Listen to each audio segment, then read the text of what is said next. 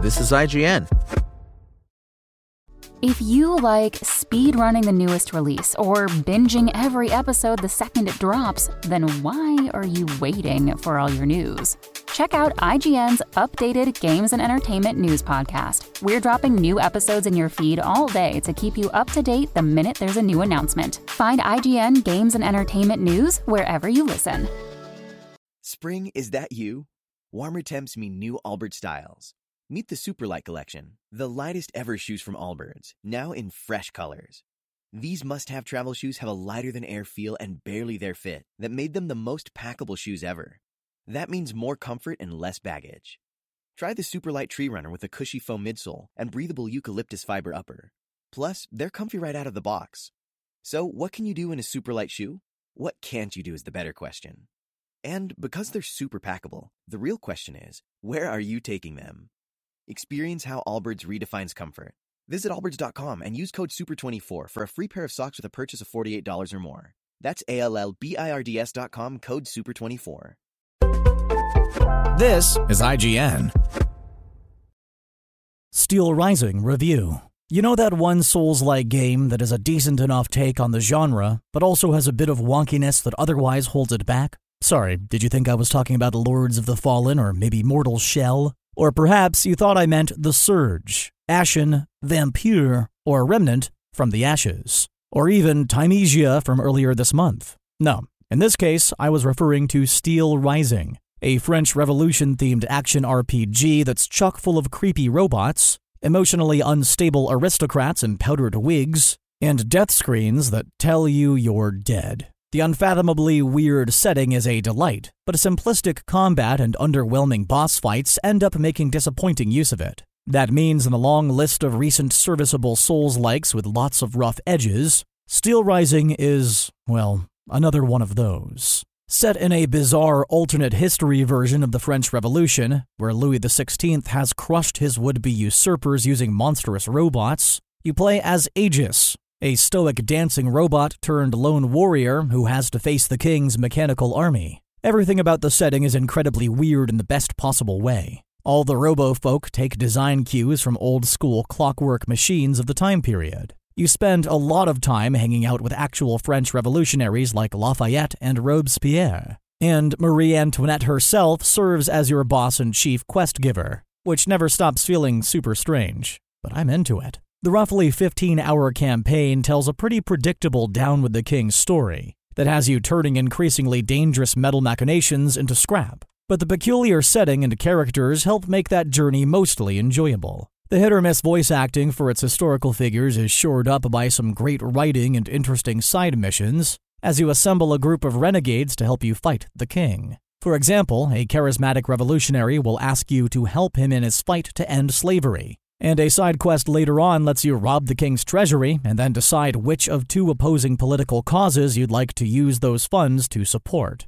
complete with dialogue options to pick from. Some of these decisions affect the outcome of the story in major ways, which was a welcome surprise in a genre that usually relies heavily on cryptic environmental storytelling. Plus, Steelrising isn't afraid to touch on some interesting philosophical and political topics like dictatorships, the consequences of bloody insurrections, and some surprising late game story developments that I won't spoil here. Cutting down robots is fun and all, but I quite enjoyed taking a break from the action to debate politics with my French compatriots from time to time. Between those moments, Steelrising does still place most of its focus on the tried and true recipe of fighting your way through areas filled with deadly enemies, in hopes of reaching the next save point before eventually killing a big, scary boss. All the expected chords are struck here, including respawning enemies when reaching save points, losing your primary resource upon death, called Anima Essence in this case, and third person hack and slash combat that has you dodging around and using limited consumables to recover health.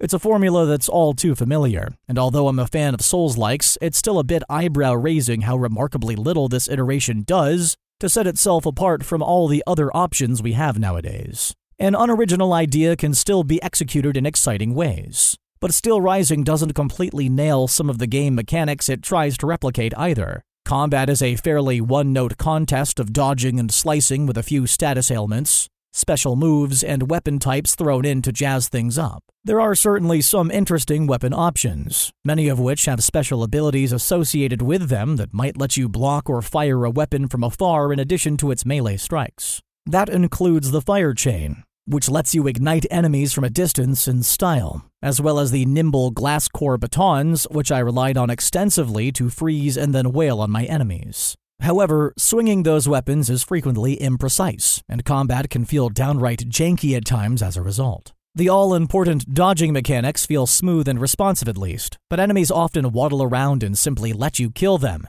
and I sometimes got stuck on pieces of the environment at the worst moments. Plus, the age old problem of a terrible camera that floats through objects and obscures your view is likely to cause issues on a regular basis. The robotic opponents you fight along the way come in a few creative varieties, from small and weak humanoids to enormous foes that carry around building support columns as weapons. There are also some cool robotic dogs, freaky snake like creatures, and even some murderous musicians who kill you with brass instruments like you've always dreamt they would. Each of these enemies has their own bag of tricks to learn, and facing off against them initially accounts for some of Steelrising's best moments. Unfortunately, once you've fought these motorized baddies a few times, you won't find many surprises round the bend. There just aren't many types beyond what I've mentioned here, with most others being slight variations of one another that hardly impact how you approach different combat scenarios. Bosses are even worse as many are just beefier versions of existing enemy types, the much more unique Titan bosses do provide a boost of variety,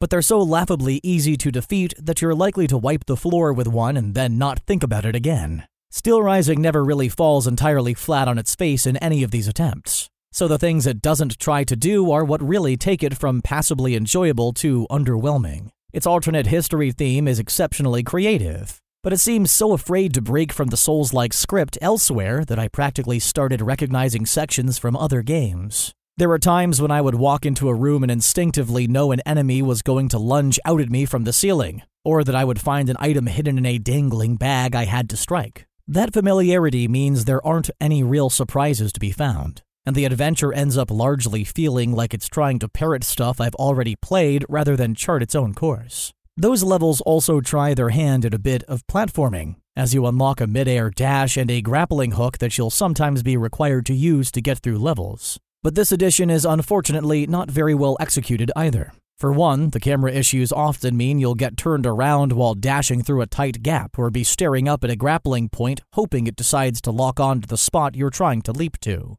An issue that's much more frustrating if you're being mobbed by nearby enemies. But Steelrising seemingly doesn't actually want to trust you with these abilities either, as it sometimes locks you out of areas you should theoretically be able to access using these powers. For example, if you find a spot to dash over a wall and the developers have arbitrarily decided you shouldn't have access to that place yet, you'll run into an invisible barrier. This completely took the steam out of my engine every time it happened to me, as it makes things feel needlessly linear. That's a bummer when its hub worlds are otherwise a lot of fun to explore, as you travel around various areas of France, you'll be treated to some really cool sights, including a few notable places like the Bastille or Versailles, all of which have gone full dystopia in light of their current automaton occupation. Even when some of Steelrising's rough edges hampered the experience, the sprawling historical settings continued to impress. I got to fight my way down the ruined cobblestone streets of 1789 Paris and murder a giant robot's dumb face in the courtyard of a gorgeous castle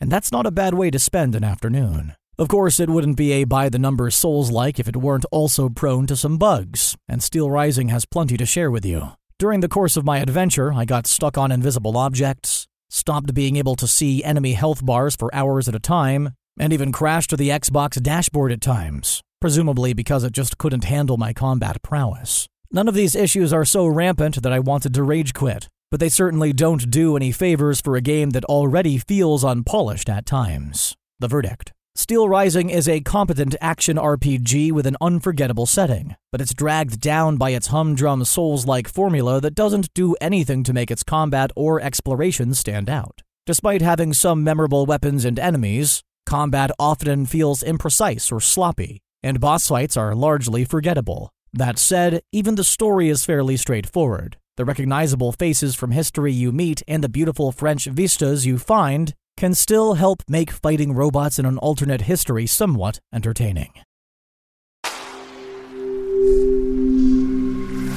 Spoken Layer. Spring, is that you? Warmer temps mean new Allbirds styles. Meet the Superlight Collection, the lightest ever shoes from Allbirds, now in fresh colors. They've designed must have travel styles for when you need to jet. The lighter than air feel and barely there fit make these shoes some of the most packable styles ever. That means more comfort and less baggage. Take the super light Tree Runner on your next adventure. Its cushy, lightweight foam midsole supports every step, and the extra outsole traction gives you the grip to just go for it. The eucalyptus fiber upper adds next level breathability to keep you going all day. Plus, the super light Tree Runner is comfortable and ready to go right out of the box. So, what can you do in a super light shoe? What can't you do is the better question. And because they're super packable, the real question is where are you taking them? Experience how Allbirds redefines comfort. Visit allbirds.com and use code SUPER24 for a free pair of socks with a purchase of $48 or more. That's A L L B I R D S.com, code SUPER24.